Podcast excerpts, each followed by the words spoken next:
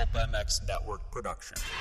Thanks for all the support, Pulp MX fans. The Pulp MX app is now available for both iPhone and Android-based phones. For all your moto needs, shop at btosports.com and use the current discount code PulpMX. And don't forget to click the Amazon banner on pulpmx.com when purchasing anything from Amazon. It's the Steve Matthes Show, brought to you by RacerX, presented by BTOsports.com and Thor MX.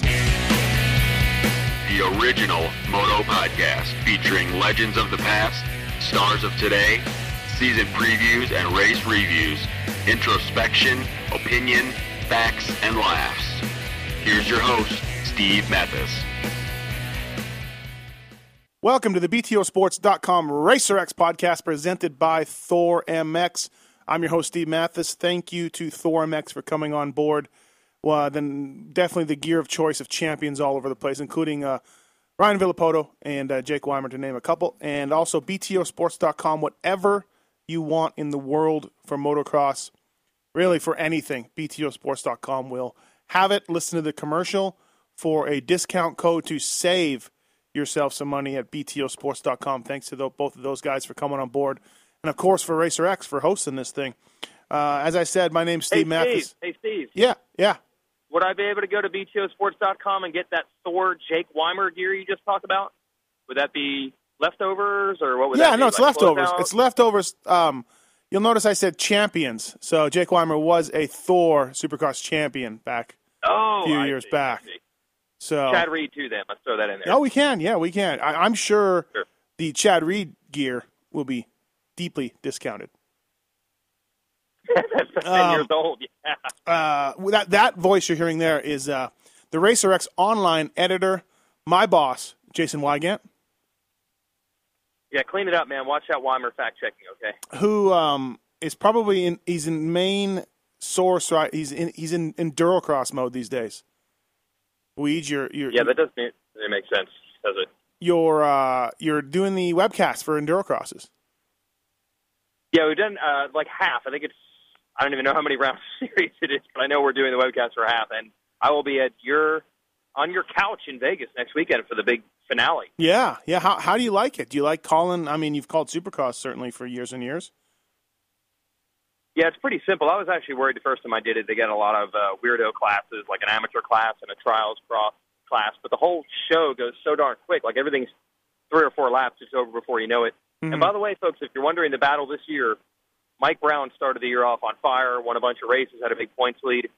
But it appears that the pressure of having the points lead is starting to cause some arm pump issues and other mental problems. Really, that's not the brownie I know. No, that's not Mike Brown. That's not at all. Not the brown that I know. Um, uh, and also on the line, uh, Western Power Sports uh, fly racing guru, uh, salesman extraordinaire, uh, director of all things fly racing, former two-time German Supercross champion, multi-time Montreal Supercross champion, top privateer in the sport, Jason Thomas. That was a pretty good introduction. I appreciate it. Yeah, no problem. No problem. Some bro. of it was even true. Yeah, exactly. Uh, we haven't done this in a while. It's so it's a little weird. Um, so I suggest that we just maybe uh, I got some topics. We just kind of go around and we talk about different things and uh, you know a little bit of bench racing and uh, call it a day. So I think uh, people will be happy to uh, to hear that. And if they're not, just shut it off right now. So it's not one specific race or topic. It's just multi topics. And we would ask you guys to send them in, but they'd all be two stroke questions. So we quit doing that. so, um, topic number one. Maybe we can do it like in that old Saturday Night Live skit of that CNN show. Topic one, Bercy. Was Justin Barcia unbeatable? Jason Weigandt. Uh, Wrong! He didn't even win all the races. Wrong. Jason Thomas. Was Jason Barcia like that? No. Uh, that is great. Okay. Uh, anyways, uh, so Bercy, yeah, uh, Barcia, um, King of Bercy. You guys, uh, J- Weigandt, you went to Bercy in like, oh, geez, 04? 03? Don't even I think remember. it's 05. Oh, five. That's not even putting me on the. That's not even putting me on the radar compared to you guys. Not even on the map. Uh, and Jason Thomas, you raced Bercy many times, uh, a few times, anyways. I Um, have, yes. Um, well, first off, Weigandt, did you see the uh, you watched the Andrew Short Pulp MX uh, GoPro of the lap? Um, Yeah, it was really cool. You know, isn't it? I've been there. Yeah. And, what? Did It's- I watch it? Yeah, you watched it, and and it's sketchy. It's sketchy. Those tunnels, man. Those tunnels. That is that is unbelievable. Like I said, I had been there once before, but I didn't realize what it was like until I saw GoPro to actually run through those things. Oh my god. Yeah, JT. Um, the, and I always said this. I wrote this in my article, and I, and I say it now. The first time you go, it's a little weird. You have to get adjusted to this. Uh, yeah, it is. I mean, it's a different race. Um, I think the biggest adjustment is just uh, how fast a bunch of guys are that you've never heard of will be. hmm So Yeah. um, that's really what you have to learn, and the frustration of battling guys you don't even know who they are, but they're they're really good. You know, they're good in that arena in that situation. Uh, and the dirt's probably stickier than anything you've ever ridden on before. You know, I'm sure like Cooper Webb and younger guys like that were probably blown away at how sticky some of the stuff was. So hmm yeah, there's definitely an adjustment period. You uh, do you ever clip the tunnels with your arms? It definitely looked like that a few times on highlights. Uh, I would be armless if I clipped the tunnel with my arm. No, there was a couple guys that came in pretty hot and like bounced off of it. You know, with their shoulder kind of like it was a little scary. Yeah, the tunnels are the tunnels are by far the scariest part of the track. I mean, you're as fast as your bike can go, pretty much. Uh, I, you know, you're not 50 or wide open, but No. you're, you know, you're Yeah. probably doing 60 miles an hour, 70 miles an hour. Right. Um, Yeah. Any surprise? Now, obviously, I just got back. Uh, any surprise either one of you two that Barcia and Canard were untouchable, and they really were. JT.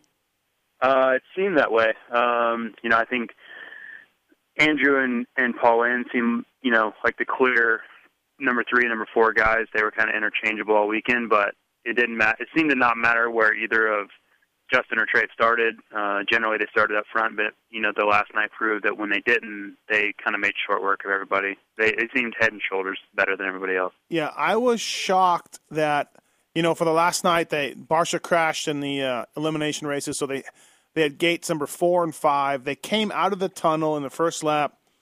Barcia was pretty much last, and Canard was two or three ahead of him. And I'm like, okay, this is going to be really exciting.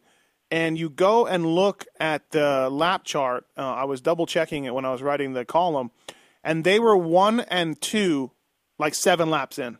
Like they blitzed through 12 guys in 40 se- on set 40 second laps in, in seven laps, and they were firmly entrenched in number one and two. It just it just shook it just shocked me how quick when they had to when they needed to how much better they were than those guys. Uh, my question would be: Did they make most of their moves in the whoops? At that track? Uh, yeah, yeah, most of them in the whoops. Justin got I know Justin got three guys but between the whoops and the corner after. Got three Yeah. three guys one time, one lap. And, and that's what a lot of the guys complain about in the U.S. series is the whoops are too easy, so you can't pass. And you can see Bercy generally has a pretty nasty whoop section. You can see kind of the separation that that allows for. So Mhm. uh, I, I would attribute that. If if the whoops would have been very basic, I don't know that they would have been able to do. You know, maybe they would have got there by the end, but not in that. You know, not Yeah. that quick. Yeah, yeah, no, absolutely. It uh, it was a clear clear um, deal. So it, it's uh, as I wrote, the, the slowest American is oftentimes faster than the fastest European in the whoops. It's a big, big separator. I guess as it is in America though too. Uh, yeah, I, Yeah. I mean that's you know, if you hear one complaint from the top guys, a lot of times it's that the whoops are too easy. Right. Uh, it just when the whoops are too easy, it, it allows for a lot of other things. Uh, bad start can really Mhm. hurt you because you just can't get to the front. Right. Um, when the whoops are really, really tough, even if you're in, in a heat race or something like that, if you got a bad start, you know every time you come to the whoops, you have an opportunity to pass, no matter what. So, Um, uh, Weege, uh, where Will Hahn was a little, he's a little bummed, not hugely, but a little bummed on his his speed this weekend. He, he said he has to go back to work and, and you know work on closing that gap up. Where do you see him as a full time 450 guy? Uh, you know when Anaheim starts up. I think last year I said this a bunch of times where the field is so deep right now, and I know we say that every year, but I think it really has been the last two or three years. Uh, and then this year you're adding in a couple more guys, Hahn being one of them. The numbers of what sounds like a good and bad finish have to change. Like I think before, if you told any rider, you know, on a decent team that's had some experience like him that say getting seventh is really good, Mm-hmm. uh, they'd be bummed. Like they want to be top five or, or, or potentially even flirting with the podium even if they can't win. But I, I think now it, it's got to be to just hope to be in the top ten, and you could probably ride really well and get 15 because you have to look at the other riders that you would have to beat to get in that top 10. Um, so, you know, I think for Wilbur it might be 10 to 15 range, which sounds awful, but I think in this day and age that's actually pretty good because you could name 10 really good guys quickly and then Yeah. say, oh yeah, that's that's legit. Yeah, yeah, it's going to be. Yeah, you're you're right about that. Um, it. Let's move on to the pass. Um, Barcia's pass on Trey um, gave him the King of Bercy title, really, because Canard won that last night. Now, of course, you know Barcia said he was going for it, but you know he didn't really need to have to pass Canard, so eh, not necessarily. I don't think you can obviously say that, but in the end, that was a difference. And what what do you make on that pass, JT? Is that a little much? I thought it was a little over the top. Um, you know, we're talking about Barcia, so immediately you associate rough riding. Just you know, and and he really hasn't been really that guy as of late. But still, one incident, and then you're right back to it, just because of the reputation he's built up. Mm-hmm. Um, but yeah, just given that situation, like with his teammate, um, it wasn't, you know, there's bragging rights on the line. Obviously, everybody wants to win, but there's no championship or no points or no, you know, he wasn't, ra- you know, trying to get a ride out of it or anything. With your teammate, you just, I'm a firm believer that you always ride differently with your teammate. Um, you always give them more room than you would anybody else. You always make sure that you're in a situation where you're not going to knock them down uh, because your employer's spending, you know, in this case, like millions of dollars to make sure that Mm-hmm. uh, not only is he uh, paid well and, and given every opportunity to win, but you know that they stay healthy. So uh, in this this case, I just think it was a little bit much, given all of the variables involved. Yeah, I'm with you. You got to treat your teammate a little differently, you know. So, yeah, you don't have to yeah. make it their life. You know, you don't have to completely move out of the way, but you always have to keep in mind that this is your teammate.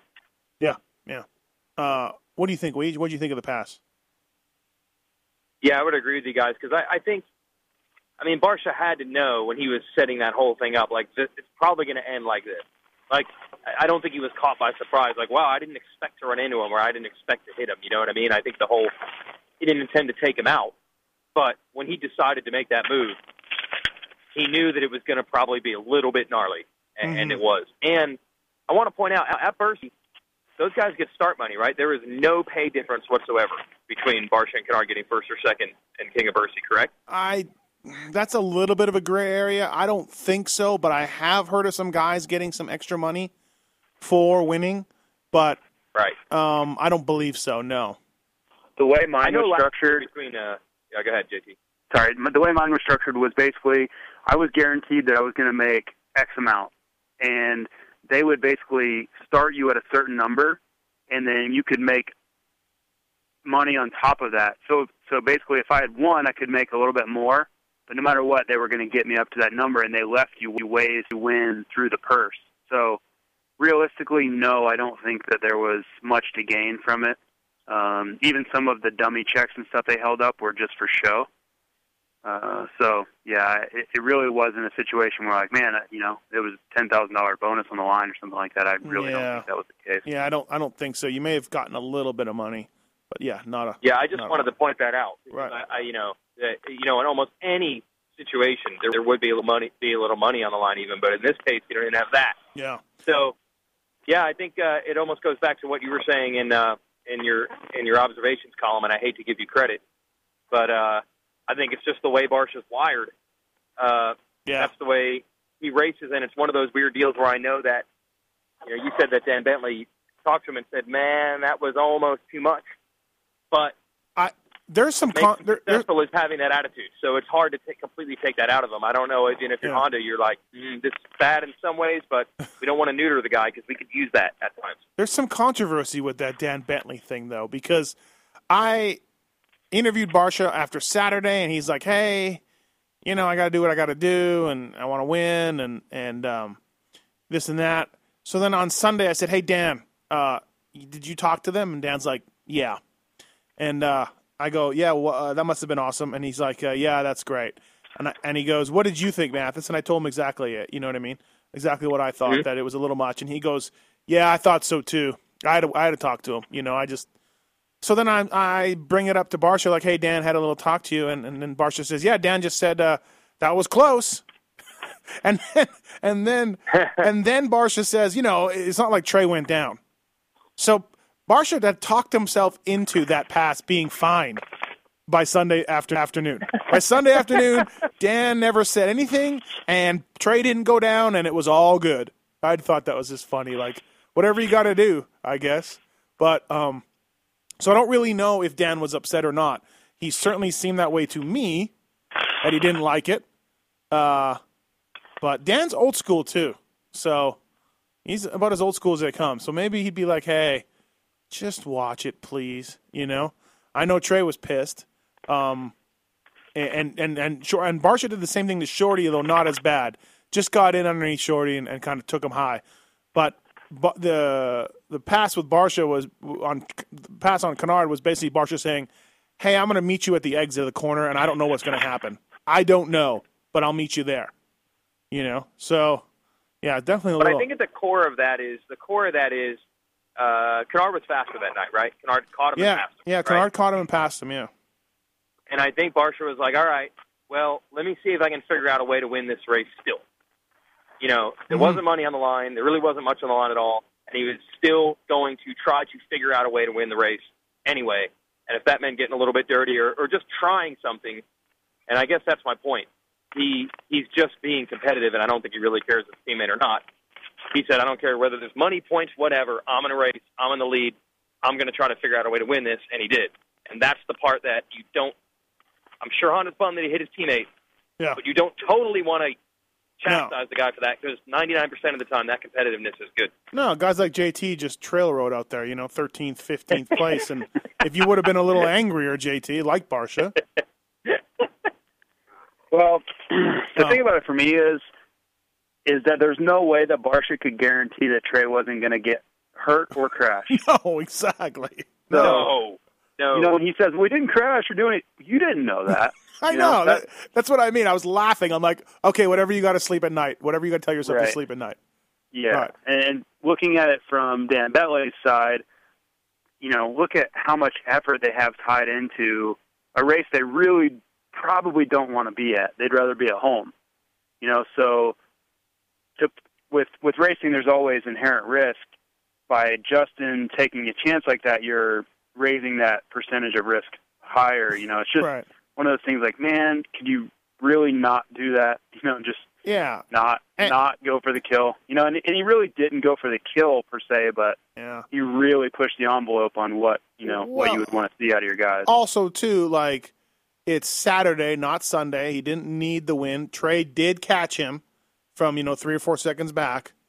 Like, there's all that kind of stuff, you know? It wasn't like, okay, Trey, Barsha comes up on Trey and Trey is looking over and moving over and blocking him. You know what I mean? Which would would deserve a sort of harsh comeback, but it's your teammate. He caught you from the back. It's Saturday night. There's another night of racing. There's no money on the line. Maybe you let that one go. And and also there's the factor of these guys have been in Europe together, you know, doing all these things, making videos and stuff for a week. Like, if I was with someone and you've been over there, Steve, on trips like this where everyone's hanging out, it's a different level of kind of like fellowship over there. Everyone's hanging out and um, you're not hiding in your trucks. And everyone's super cool with each other compared to normal. Everyone talks to each other instead of staring each other down like they do at real supercrosses. Right. Um, just for that move, you kind of be like, wow. Like, I'm sure Trey was like, holy crap, I didn't see that coming. You know, you just wouldn't Right. expect someone to come at you like that. Uh, did Oh. you did either did both of you read the anonymous comments from different riders that I texted? Um, Yes, I J- did read 'em. Weege, did you read it? Yeah, yeah, yeah. Yep. Wer- Weren't you guys a little surprised that there wasn't no one was that harsh on that move? Like I think all three No, I was all three of us Like- right here are harsher on that move than the dudes that I texted the video and asking for their comments. You know, one guy was like, "JB, will get his" or whatever, but most of them are like, ah, it's for the win. Yeah, you know, it's Barcia. Like I was, I expected a little more, like what the f, you know. I think it's to be expected from Barcia too, though. I really do. Even though he's he's been better about it as of late, uh, man, it's you really just that's that's just what you come to expect from from him. And you know, I Mm-hmm. I'm not even saying that in a negative tone. It's just expectations. You know, that's how he races. So Right. you know, it's kind of one of those things where I think if it was somebody that you just never see that kind of riding out of, you would you may have seen more um, Mhm. a different reaction. Right. Um, anything else about Bercy? Any other questions from you two jerkies? Do we learn anything about uh, those two, A, compared to each other, and B, compared to anybody else? No. Do we get anything out of it? No. Right? Nothing, No. right? No. Well, I mean, they were super close all year long, and they were super close at Bercy. So they're probably Yeah. going to be super close in 2014. What Yeah, are the chances of to, uh, Paulin ever yeah, come to the. U.S.? Any?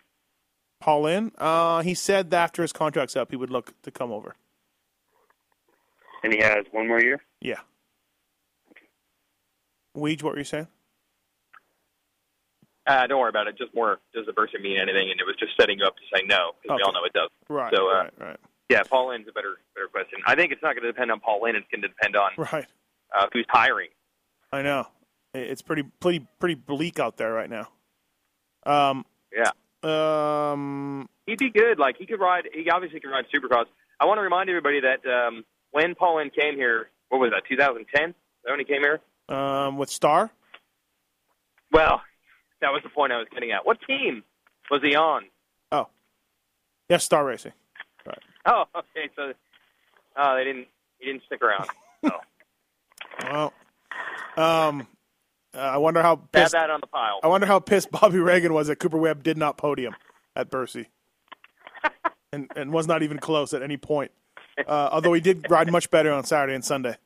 Um, and Weege, you uh, you made a good point too, and you kind of you kind of forget this. Cooper Webb never has never ridden a Supercross yet. No, but he's done Monster Cup and Bercy on a 450. right. So right. weird. Of course, randomly, right? yeah, Um, ah, good move. I think. Yeah, sure. Why not? Get your feet wet, right? Um, all right. Next topic. Uh, Ken Roczen uh, hired Aldon Baker for to be his trainer. Jake Weimer, either. Well, I would imagine Jake Weimer would probably let Aldon go, huh? JT. I would think it's more like that. Uh, yeah, I, I think he just wanted to try something different. I don't think there's any Right. bad feelings or anything like that. All right. So I'm. This is the reason why Roczen didn't make Bercy. Uh, he was committed to it. It was going to be a done deal. He was on the cover. He was on the program's cover and everything. So um, he was supposed to come. Oh, really? Oh yeah. Oh yeah. That's bad. Oh, but Aldon Aldon's not a big believer in these races, so um, you know uh, he shut that down pretty quick. W- Thoughts on this? I I don't know if this is going to end well, but um, we'll get to my thoughts in a second. What do you think, Weege? Uh, I think it'll be. I, I can almost figure where you're coming from. I don't think it's going to be as bad as uh, as people think. All, all three of us, I think, have had conversations with Aldon, and and I always joke around with him with the, oh, you know how you are, man. You just burn your guys into the ground and just Epstein-Barr them all out, but just grinding them up. Um, because oh, after working with Carmichael for ten years, that happened. So one time. Right. Uh, I think he's fairly adaptable and knows that um, that different things work for different people. And uh, I don't think it's. I I think a lot of the fears are unfounded. I know what everybody's thinking. Kenny won't be able to eat In-N-Out, and he's going to go insane, or he's going to actually have to train on a schedule, and it's going to make him go crazy. Uh, I don't necessarily uh, agree that it's going to be such a harsh reality for either guy. What do you think, JT? I think it's going to be fine. I think that Kenny is not scared of hard work at all. Um, and I really think that he wants to win more than he wants to go to In-N-Out or do his own thing. Um, I don't think he. I, I'm pretty sure he's aware of what it, you know what Aldon's program's about, and he went out and you know he's paying Aldon a lot of money, I'm sure, to do this. So Mm-hmm. I don't think he would have even signed up for it unless he was ready to commit to it because it's there's no mystery about what's going to happen. There's no mystery about the work or anything involved, and there's also no mystery in what results usually come from it. So Right. Uh, I think I think it'll be fine. Yeah, I mean, I think it'll be fine for a while. Um, hey, obviously, this thing had to. I just, you know, Kenny's got to live in Florida for the most part, out in the middle of nowhere. It's miserable. Um, it's a lot Whoa, of work. whoa, whoa! It's a lot of work. what? You can't just say he, he's going to live in Florida and mi- it's miserable. Uh, it's a lot of work, and it's hot as balls in Florida. Yeah, but they they go on the lake every you know when they get in riding and stuff. No, it sucks. Um, You you you say that Florida is miserable, yet you live in the desert where it never goes below 90 degrees in the summer. no, I didn't Ever. say I didn't say it's miserable compared to here. I never, I never, never said that either. Um, don't. So definitely this move, JT. Um, just to be clear, I think we all know the answer, but just for people who are listening, there's no chance that Villopoto did not know Aldon was getting Roczen. There's no chance. No, I, yeah. I, So from the story I was told, uh, there were a few candidates. Um, Aldon asked RV who he basically was okay with, mhm. and that's where it went. RV said, "Yeah, Roczen would be fine," and then it it went from there. I, from what I was told, there were a few possibilities, right. and that's the one RV felt the most comfortable with. Are you surprised at that, Weege? Uh, I wasn't first, but uh, I've heard some of the reasoning behind it, and that is that, uh, but you know, obviously RV has worked with other guys involved him before. He's not totally locked down secretive in general, and uh, I think he identified Roczen as, hey, he has a lot of speed at times, and there might be days where he can even help push me a little bit. Mm-hmm. Um, so I think he's looking at that. a lot of people look at it as a threat, and I think we all thought it was maybe at first, but I think he maybe looks at it like that threat can be be positive. It also says a lot about Villopoto's typical uh, NFG. He must not be too scared of Roczen. I mean, Yeah. he knows he's going to push him at times, but he mustn't be super scared. No, yeah, exactly, and and also too, I think there's no doubt with this move, uh, Villopoto's two year, two more years, and he's out. Don't you agree, JT? Yeah, yeah, pretty clear signal that Yeah, he doesn't have intentions of racing a long time because Roczen is clearly one of the guys that will be in two years. Yeah, RV of Right. the future or, or Dungey of the future, whoever you want to label him as. right, right, exactly. Uh, yeah, it's pretty clear signal that he plans on winning here the next year or two and, and going and killing animals. Just retiring, and then that's it. Um, yeah, I, uh, I'm with you. We RV doesn't care. Like he doesn't. It doesn't matter to him. Whatever. You know. Uh, Yeah, if Roczen is faster than him for a whole week at the test track every or at the track every time they go riding, it won't impact him the way it would some other dudes. Yeah, yeah. Um, um, it should be interesting to see. And, and honestly, I'm not surprised that Weimer chose to go in a different direction. Uh, the few times that I was there and, and hanging out, he, he just Jake was in a rut. I, I don't know if he felt. I, I and I don't want to speak for him, but I think he felt like a little bit like he was the second guy, and you know, no one cared about what Jake did, and you know, Jake's uh, he got married, and I I'm not surprised that he didn't want to do that anymore. It just when I was there, it seemed like it was dragging him down, like it was a bit of a chore, you know. So he's with Randy Lawrence now, right? JT, did you hear that? Uh, I didn't hear that, but Yeah. I wouldn't be surprised. Yeah, he's with Randy Lawrence now. So is this, and he's going to be in California. So is this going to help him? Um, it's you know time will tell, but I can tell you that anything new or exciting or anything that's going to get his spirits up is a good move for Jake. Mm-hmm. Um, I think we've all seen, you know, we all know Jake, and I think we can all attest to the fact that uh, he's very easily influenced by his emotions. Yeah. Um, you know, he wears his heart on his sleeve, and if he's down, you can see it in his face and his mood and his actions, and if he's up, then you can see it in the same ways and as well as his riding. So Mm-hmm. if this is a move that's going to be positive for his mental state, Right. then I think it's a positive move overall. Um, yeah, I, I, think I think you're right. You know, this is a big year for two guys, and Weimer and Tickle. Uh, both guys, Weege, are in the last year of their deals. They're both factory riders right now, um, factory machines, and there's a ton of kids that are coming up and they're hungry. Weimer and Tickle, to me, got to do something in 2014. Do you agree? Yeah, that's a really good point. Um, they're not, you know, so far down the road where they're going to be struggling to find employment. I mean, if they have terrible years, you know, they'll still get something. Oh they, yeah, They, no, no, yeah, yeah, but but to stay at this level, like you said, factory equipment. I mean, they basically have as great an opportunity as anybody uh, else in the pits uh, to stay at that level. Uh, and I'm sure they're making pretty decent money right now. Um, but you know, I don't know if any either one thinks you know the the plan is to go out and win the 450 Supercross title this year, Right. but they don't want to downgrade uh, their program for 15. So absolutely, yeah, yeah, should be should be interesting to see if either one of those guys can uh, change it up a little bit. Um, you know, uh, Andrew Short, JT, and Bercy, uh, third overall. He missed the Joker lane one night. Um, how does a rider miss a Joker lane? Can we can we can we go over that again?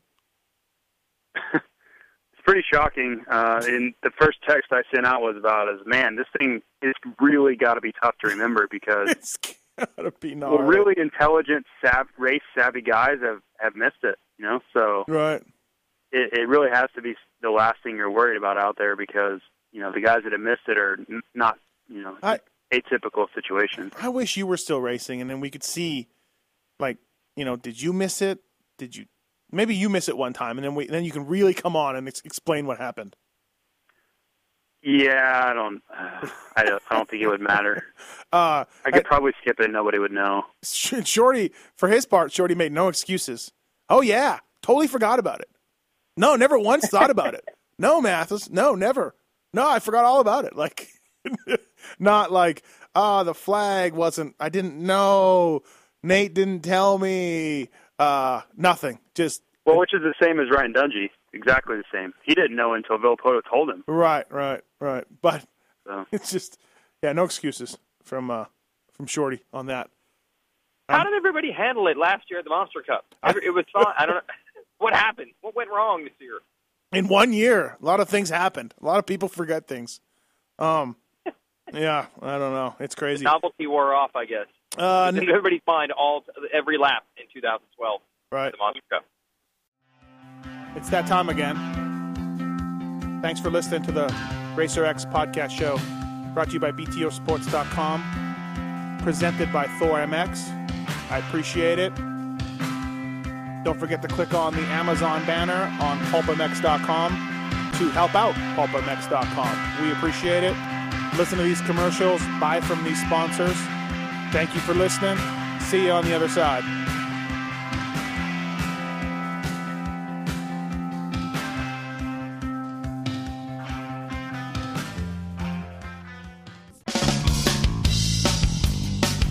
Racer X podcast show is brought to you by BTOsports.com. Whether you are looking for new gear, Helmets, Boots, or you need to rebuild your bike from the ground up. BTO is your source for all of your motocross needs. As a proud sponsor of the BTO Sports KTM race team and the heart of the BTO Sports amateur motocross team. It is obvious that we are about more than being just a store. We support the sport that supports us. us. We at BTO Sports want to give back to you, the listener, for supporting us and the Racer X podcast show. Use coupon code PulpMX when placing your order at BTOsports.com for a VIP listener discount. certain brand restrictions will apply.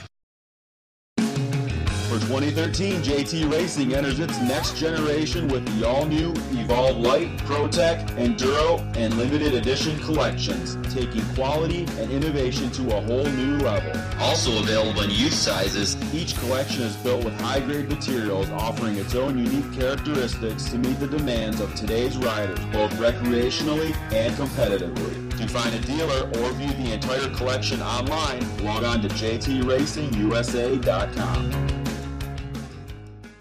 Championship proven. Many motocross apparel brands make that claim, but only Thor can back it up.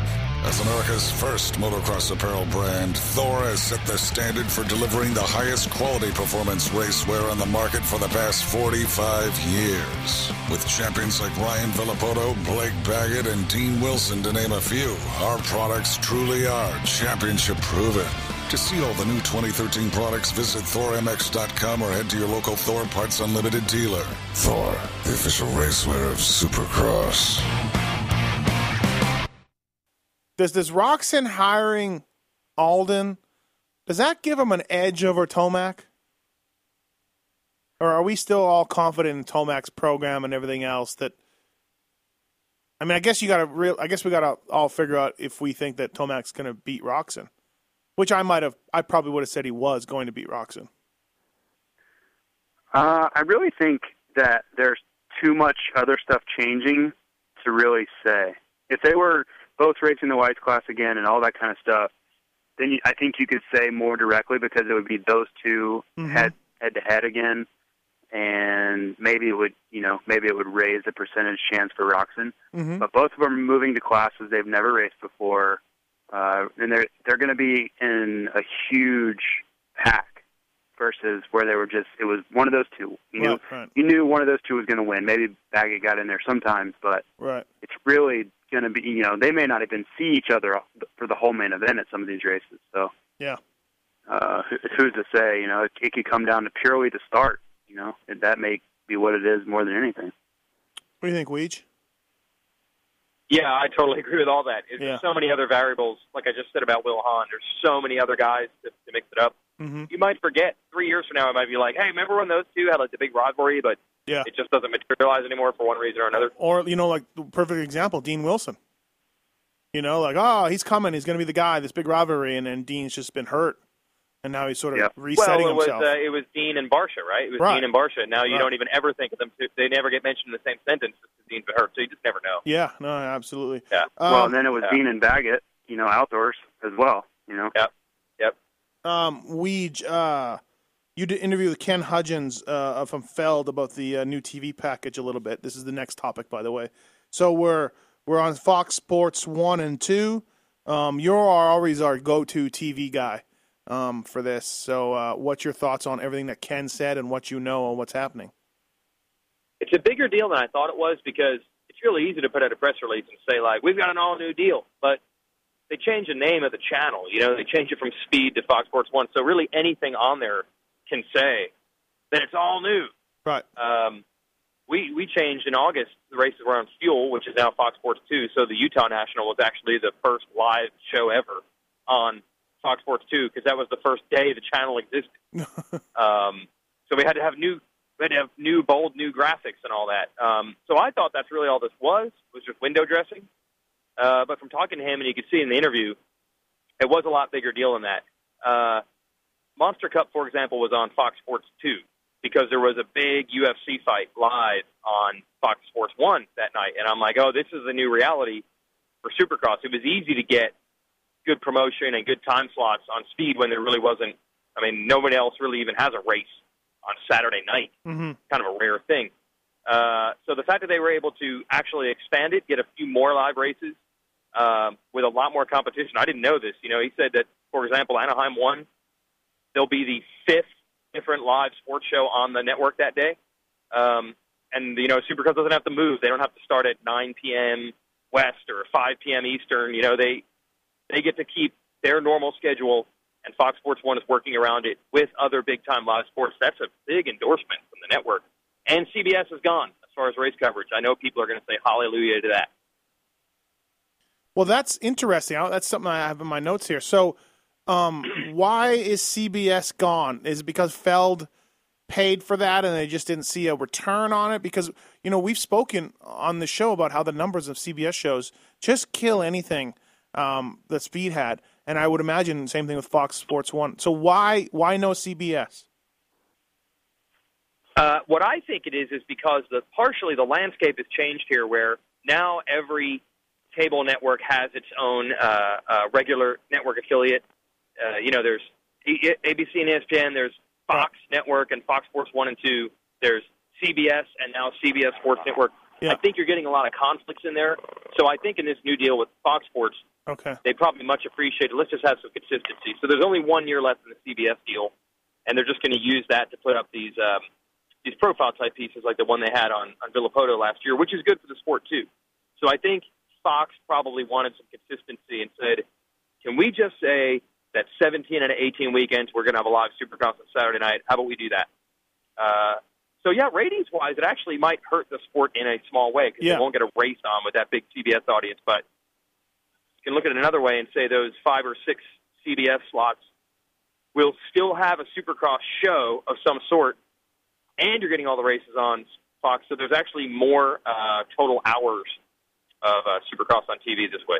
Do you think they will devote some uh, some? I know Ken said they would, but um, it'd be nice to get some Supercross crossover with different uh, with with their news highlight desks and things like that. Yeah, I thought again. Uh, oh, this is just window dressing. That's not going to count. But I talked to uh, everybody's buddy Denny Hartwig, and uh, he said it hasn't always been easy uh, on speed getting their guys on Wind Tunnel and all those other shows on there.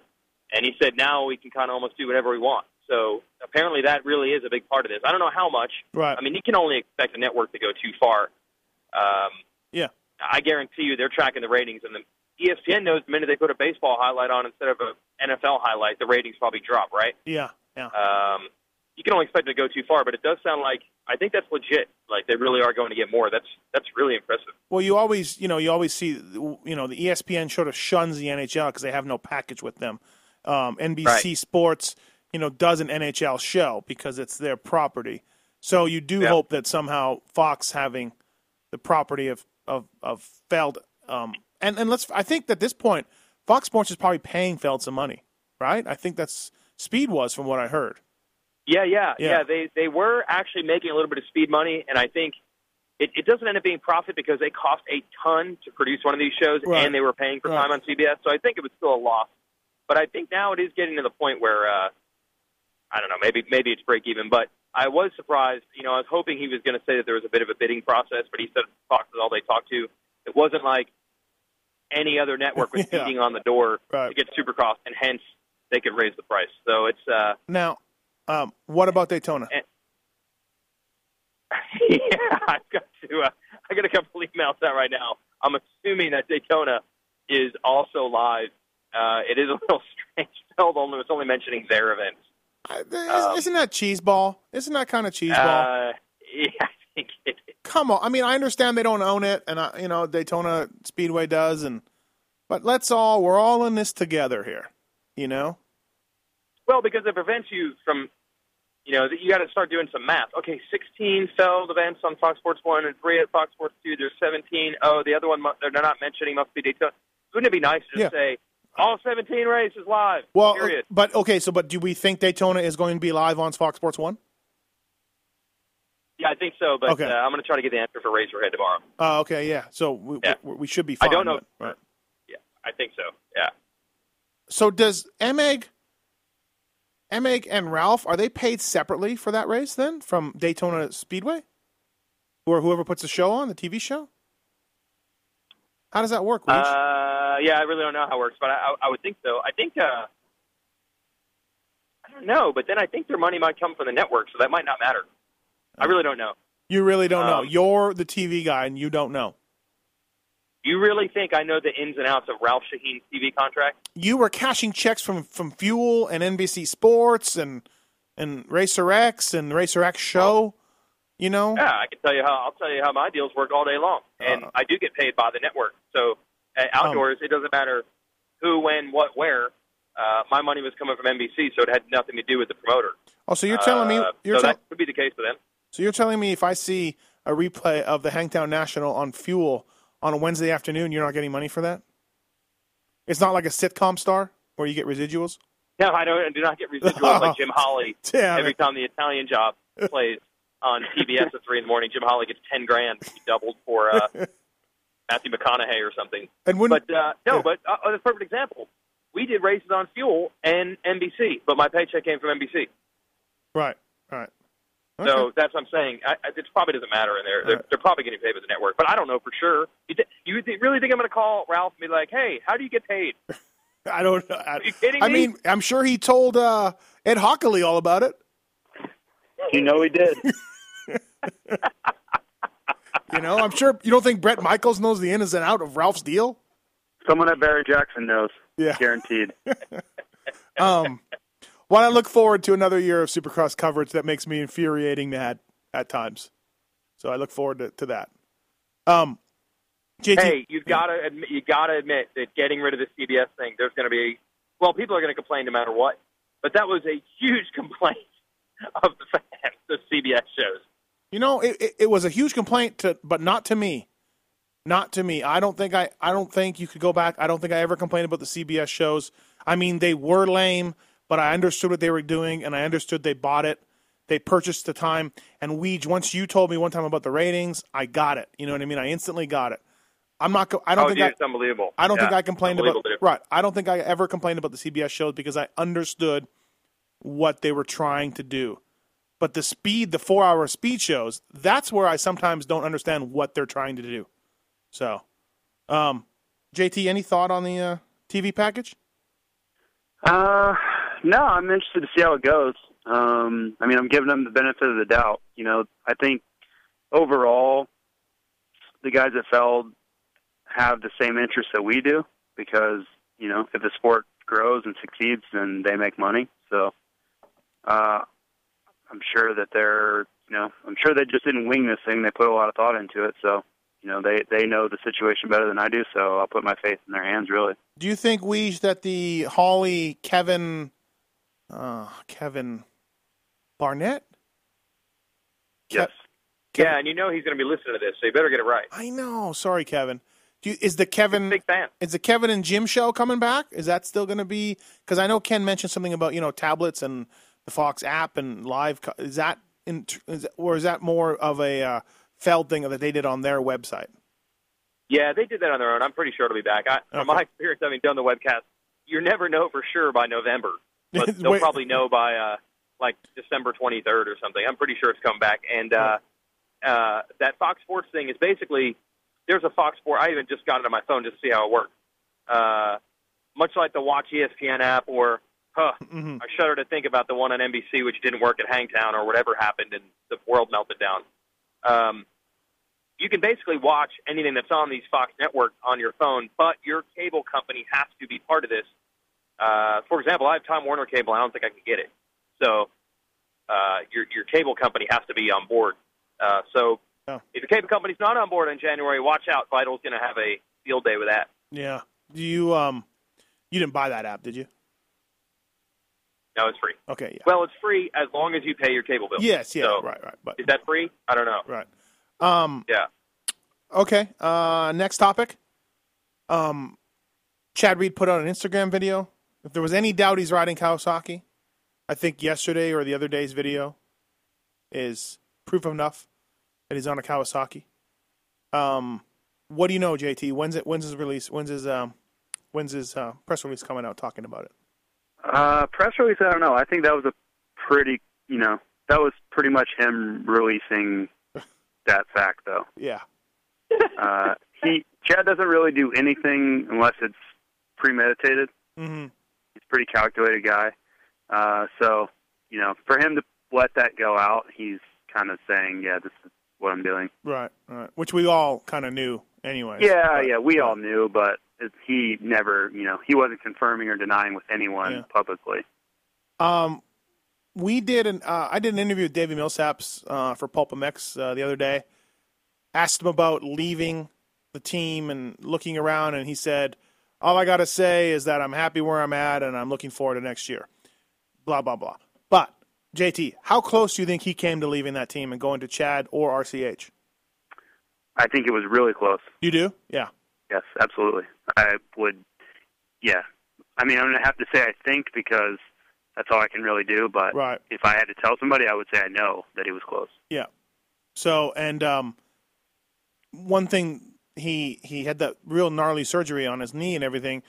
Got back for about a month and broke his foot and tore some ligaments in his ankle. We, uh, if there's one guy going into Anaheim, you know, we we saw him trying to switch teams. Maybe he doesn't like the bike. He's now been hurt twice. Um, he David Millsap might be a guy for a, for a drop back in performance a little bit, and not always not all his fault, just uh, injuries and a new bike. Well, especially because the standards are, uh, Right. you know, at an all-time high of the Well, season he's coming off of. Win Anaheim one is the year. standard. Win Anaheim one was the standard.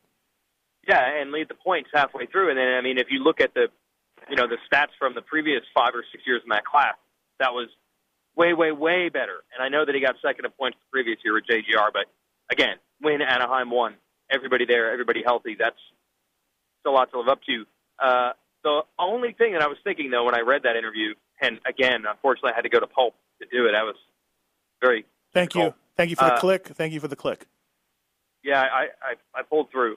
Um, I do feel like do you ever, ever, ever hear Davi Millsap say everything's awesome, unbelievable, feeling great, Um, fired up, Well, no just injuries, everything's great. I don't know if it was him, but who, always the the twenty pound weight loss. But I don't know if that was always him. It could have just as people saying he's lost twenty yeah, pounds. I, I think I did hear that. of. Last year, I talked to him in right around this time, and he did not take any of the bait on anything being like positive, even for that year, which turned out to be awesome. Mhm. He's like, I don't have a teammate. The team's ever raced 450 before. I'm Right. like, yeah, but Suzuki. You grew up on Suzuki. Yeah, but I never rode a Suzuki 450. It's a big deal. Right, I can right. look down and see a yellow fender. Otherwise, it's nothing like anything I've ever ridden. And I don't have a teammate. And we're late. And we don't have all our stuff. That's what he said coming into Anaheim. Right. So, I mean, Millsaps is notorious for not always seeing the, not always presenting the sunniest side Yeah. of the scenario. Do you think you can see him drop back a little bit, JT, with everything that's been going on? Uh, it wouldn't be surprising. I mean, if you look at all of the factors, um, yeah, you know, the rumors of him not being thrilled with setup so far. Uh, obviously, major, major surgery on his knee and femur. Uh, then Yeah. breaking his foot or tearing ligaments or whatever happened there right afterwards.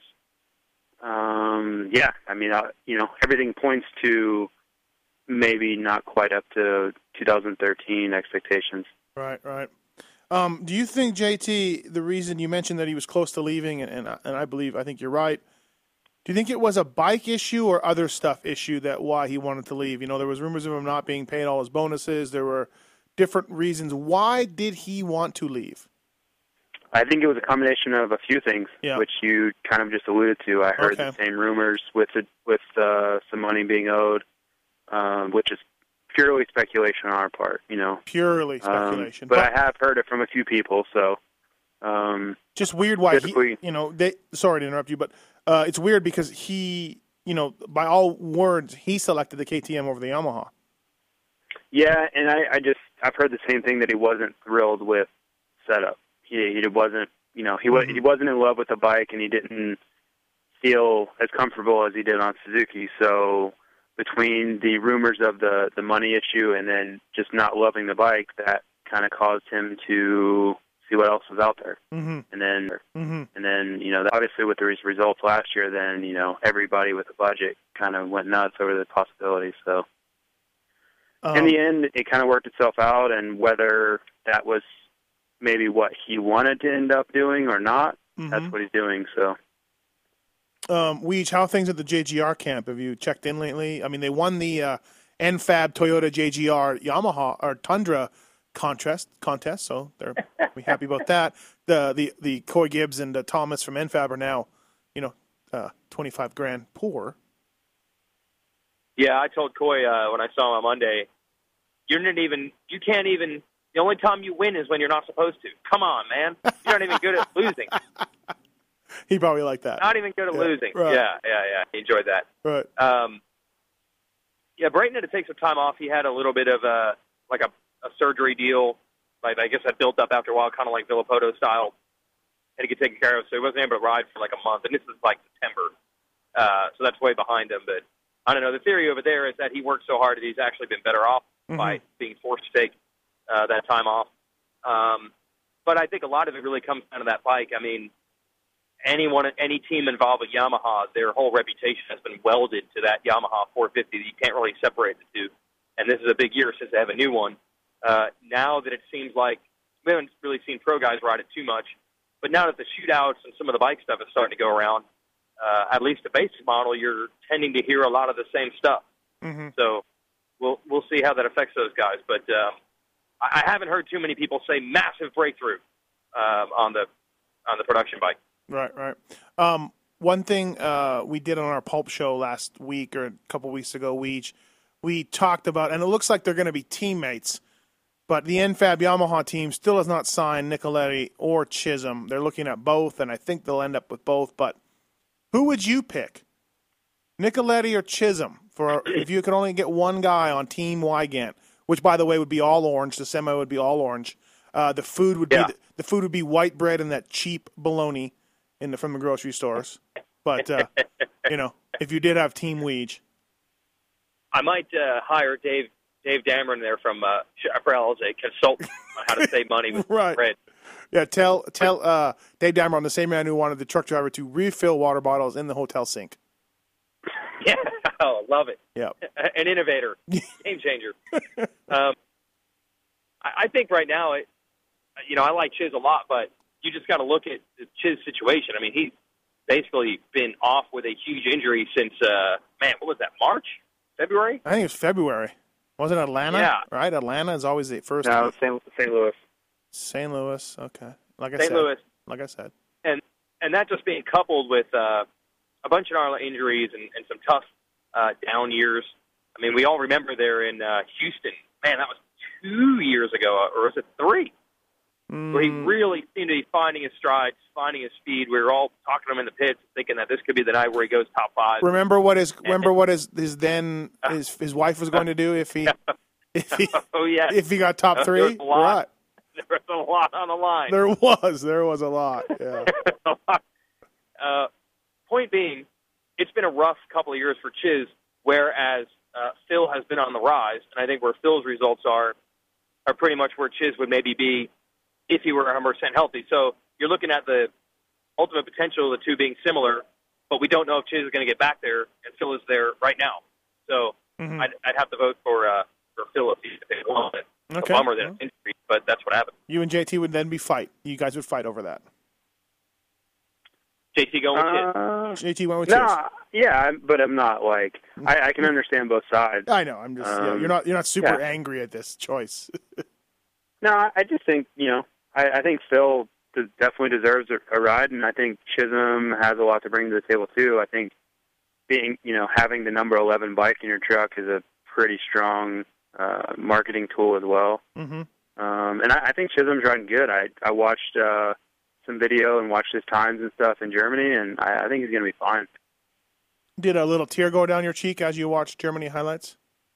Uh, no, I wouldn't say a tear. It kind of motivated me. I kind of wanted to maybe race again next year, so we'll see. But definitely not a tear. I, you know, You might you might be Uh, back. You might be back, JT. thinking about it. Yeah, we'll see. Wow. Just uh, maybe maybe just for a couple of races, it give me something to do and something to train for, and you know, have fun with it. Not so much pressure, but have fun. Right, right. Well, would you get Fly to put little number ones on the back of your jersey, signifying the two championships? that would be actually be pretty cool. that actually wouldn't, wouldn't be that bad. I meant it as a joke, but you, I'm writing a note. I'm writing a note right now. right. All right, number ones on the jersey. Uh, okay, anything else, guys? Anything else on the uh, roundtable topic show? Hey, on the Millsaps thing, the other thing I got out of the interview was it was so deja vu. Uh, what did he say about the KTM? The motor is awesome, super fast, Yeah, right? yeah, but they're working on the, the handling and suspension. That's where they got to do some work, right? right. That is like verbatim Yeah. quote from Jeremy McGrath on a KTM like 10 years ago. Right, And I'm like, right, right. man, it's always the same darn thing with the KTM. Yeah. yeah we got to get that chassis Super going. fast, super fast. You can make some money at, when they're when they're in it, but man, making that thing work at Supercross chassis suspension wise, sometimes a struggle. You, at least they're not saying, you know, hey, you know, it's got no link, but you know, it's I like it. They're not saying I that kind of feel. anymore. I kind of feel that's where he was at JGR too. A lot of motor. Wasn't real happy with how it handled or, or the chassis. I mean, if you think about that, that's almost any 450. What 450 uh, are you going to be like? Oh, it's just, just, it's slow. It's just too slow. You know, uh, that's what that's that's what you could say for almost any rider. The chassis, the suspension is so key in, in every bike, every 450 out there. You know, um, But it would be possible that he could go, and JT could probably answer this better. There's a chance that he rode the Suzuki all year, and then when he first got in the KTM, he's like, this thing is faster. I mean, that's possible, right? Oh, I, I think that I would. You know, I haven't ridden either bike, but I would be willing to bet money that the KTM is faster. Right. So there's That the resources they have at hand, you would, you know, Yeah. are reason enough.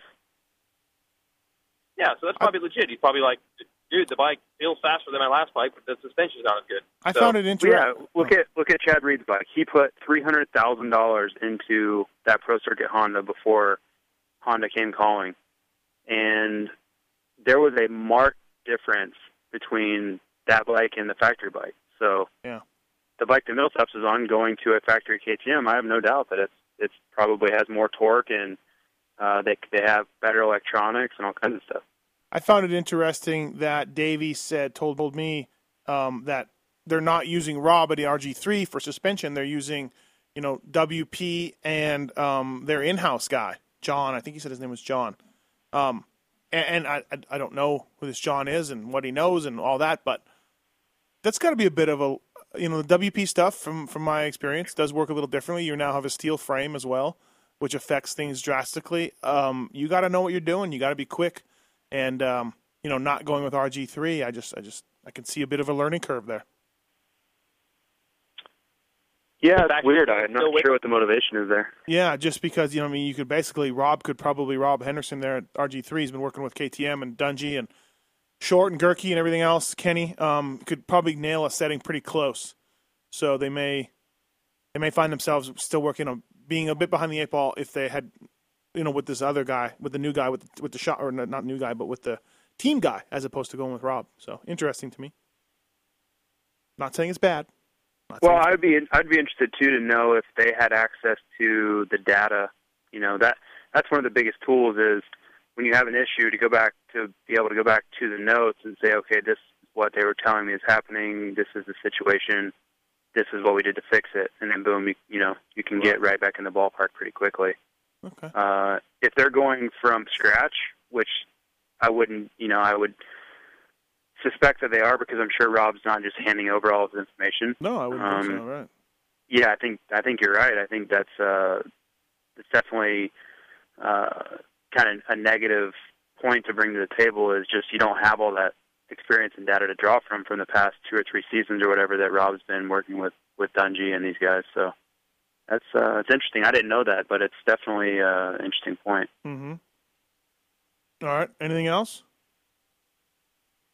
when I first talked to the team and they first made that uh, move to KTM, uh, they all indicated even I don't think well Millsap wasn't there at the time, but even talking to Anderson and then some of the team people, uh, they made it sound like one of the big decision makers for KTM over Yamaha was how closely they were going to be able to work with the Coster side of it, the factory side of it, and how that was going to speed up this transition process because they were basically going to be able to pick up right where those guys were at that time.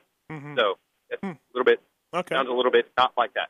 And uh, and uh, I I don't understand it, but Dave Gowan is still the team manager, according to Davey at the team. Um, but then other people have told me it's this uh, Jamie Jamie guy that was uh, one of the motor guys. He's now team manager over there.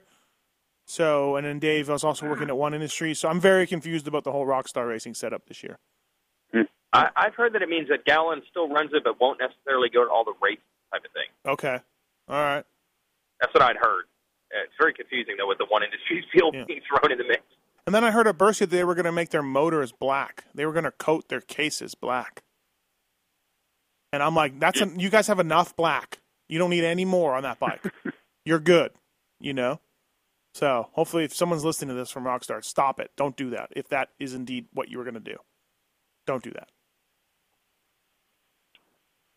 So Be that paint that made uh, that. Uh, can you buy that like CalGuard paint that made your engine run like 10 degrees co- cooler? 'cause It would dissipate heat better. Remember that? no, no, I don't, Weege. See, this is probably a performance uh, You- quotient. Your dad was Sure. probably on that in the '80s. Your dad is a Bel-Ray executive. He's probably trying to steal that. This that is probably- formula. We this could was- probably ask. Uh, ask uh, who who was with CalGuard. Um, Kyle Lewis. Kyle Lewis. Kyle Lewis. Yeah, I could ask Kyle Lewis about that. Okay. Um, all right. Anything else? No. That's it. Okay. All right. We think we covered on some pertinent topics, boys. Um, Jason Weigandt, Jason Thomas, myself, Steve Matthes. Thank you for listening. BTOsports.com RacerX podcast presented by Thor MX, ThorMX.com, BTOsports.com. Thanks, boys. Appreciate it. All right, see you guys. Later. See you guys. Thanks for listening to this episode of The Steve Matthes Show. Search Pulp MX in the iTunes Store to find the more than 200 episode archive or get the Pulp MX app for your iPhone for the complete Pulp MX fix.